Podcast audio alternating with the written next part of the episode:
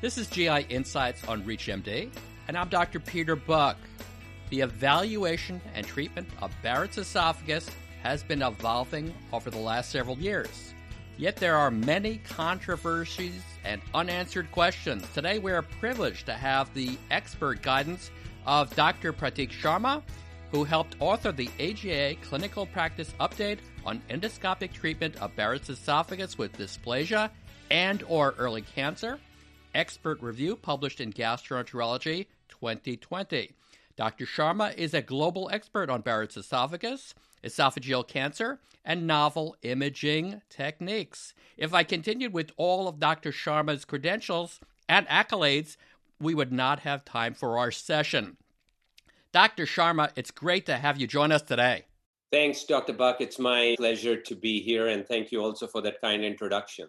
Let's get right into it, Dr. Sharma. As you're well aware, by using current criteria to evaluate for Barrett's esophagus, we are missing an important portion of the at risk population. Can you review those criteria for our audience and share how we may improve surveillance in the future? Yes, thanks. Happy to do that. And I think there are two areas where we are missing out on the at risk population. The first comes to screening which is what's the population that is at high risk to harbor Barrett's esophagus or esophageal neoplasia or cancer. And we struggle with the risk factors. We know that chronic gastroesophageal reflux disease, male gender, a history of smoking, obesity, a family history of esophageal adenocarcinoma. Those are risk factors for harboring that. And so, our current screening guidelines tell us that if patients have a number of these risk factors, they should be considered for an upper endoscopy to rule that out. But that's the first issue is who has the Barrett's disease. The second is that once you've diagnosed a patient with Barrett's esophagus, how do we know who's going to progress to cancer in the future? And right now, the surveillance programs are pretty generic, that they say that you should survey these patients every three to five years. We need to get into the issue of personalized medicine and a risk stratification score so that you can then treat these patients differently.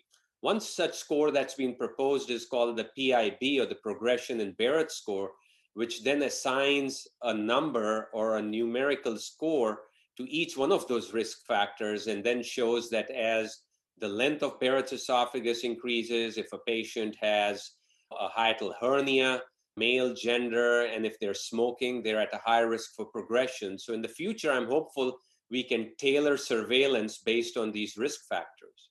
Excellent. How will we be able to substratify low grade dysplasia in the future to reduce surveillance load? Yeah, again, another excellent point, Dr. Buck, and this relates to the heterogeneity that we see with low grade dysplasia. That the majority of the patients with low grade dysplasia have a very benign outcome. And so we just struggle with who's at a high risk for progression. A number of markers have been used, such as immunohistochemical staining, such as looking at concordance between two, three, four pathologists reading it and calling it as low grade dysplasia.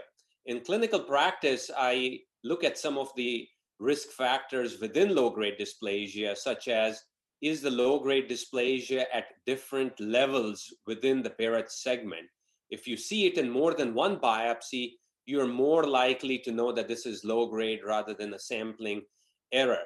Is it persistent over time? So I usually bring these patients back for repeat endoscopy and biopsy within three to six months. If low grade dysplasia disappears, I actually think that's a very low risk patient. On the other hand, if persists, I'm more able to assign a higher risk to that patient along with those other risk factors and then survey them on an annual basis. How would you follow a young asymptomatic patient who has a diagnosis of Barrett's esophagus made by an overly anxious endoscopist. Okay, so now, Dr. Buck, you're starting to ask me those difficult questions, I see.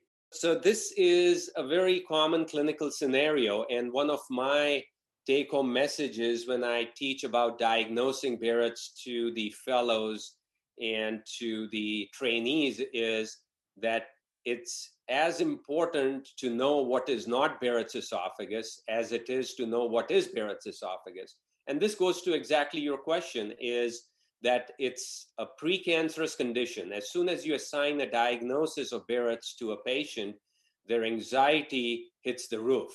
Their insurance changes as well. The premium increases. So there are a lot of unintended consequences that sometimes as physicians and gastroenterologists, perhaps we don't think about those issues. So the guidelines are now very clear about the diagnosis, which is that if you see columnar mucosa in the distal esophagus, which is usually lined by squamous, and if it is starts getting lined by columnar mucosa, and that length is one centimeter or greater, and you biopsy that and it shows intestinal metaplasia, that's the patient that you should assign the diagnosis of Barrett's esophagus. If the length is less than a centimeter or you're not sure whether it's even a few millimeters, that's best ignored. Don't try to biopsy that because that's usually not going to be very helpful. So we're very clear about what those diagnoses should entail. And your point's very well taken is that this does lead to overt anxiety. So be very careful in making that diagnosis. For those just joining us, this is GI Insights on ReachMD. I'm Dr. Peter Buck, and today I'm discussing Barrett's esophagus with Dr. Prateek Sharma. Getting back to our discussion, Dr. Sharma, how do you explain esophageal adenocarcinoma not arising from Barrett's?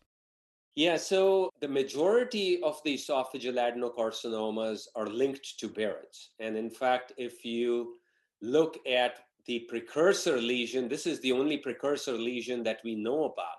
Having said that, I'd say that in well done studies, they're able to assign close to 90 to 95% of patients with esophageal adenocarcinomas to Barrett's esophagus. The remainder of those patients may arise de novo or from another lesion that we may not be aware of. But that, I think, is the minority.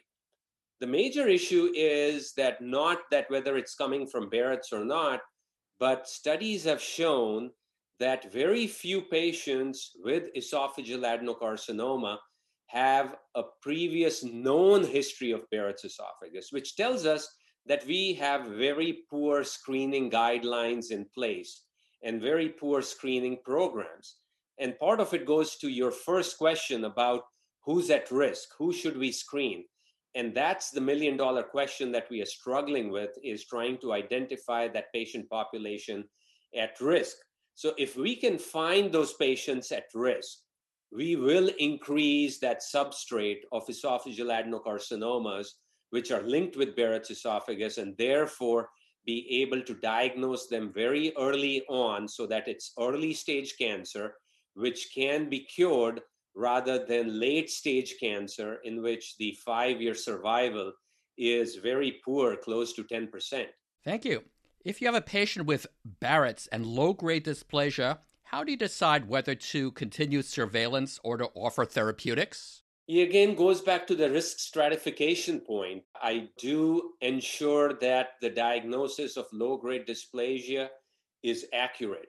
And by accurate, I mean have you actually missed out on high grade dysplasia or cancer? So I'm more concerned about missing out on high grade dysplasia or cancer rather than a diagnosis of low grade dysplasia. So I will typically repeat my endoscopy in those patients, make sure that I do a careful inspection of the Barrett's and the esophagus, that there is no nodule, no lesion which may harbor cancer. So that's my first step.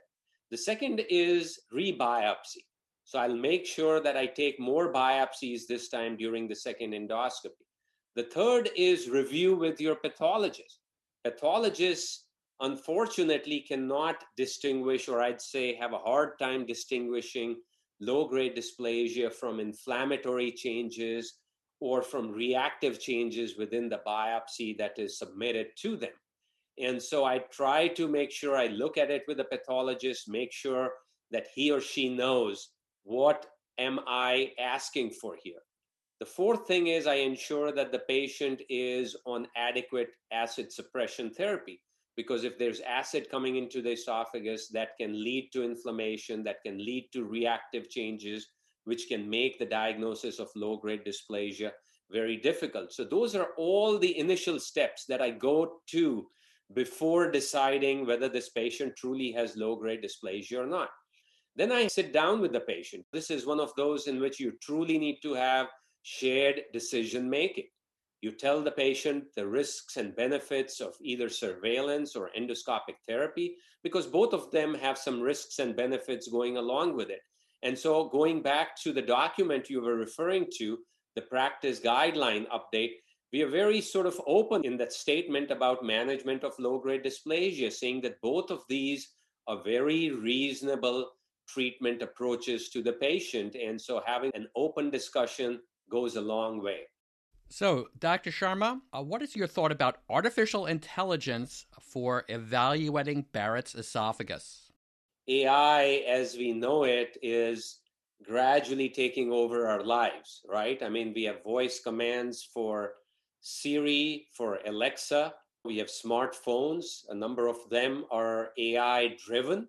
And so it's just a matter of time that it will creep into the management of a number of diseases, which it already has. In Barrett's esophagus, AI will help us detect these lesions.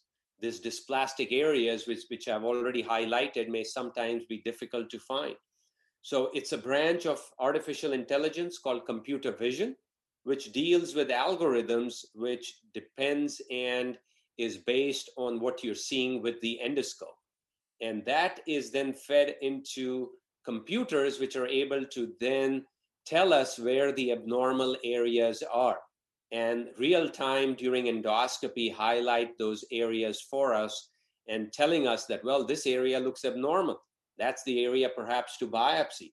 Now, this is already being started to use in mammography, for example, as you well know, Dr. Buck, and in radiology, where these AI algorithms are helping radiologists identifying small areas of breast cancer, small lung nodules, which may be very difficult to discern with the naked eye.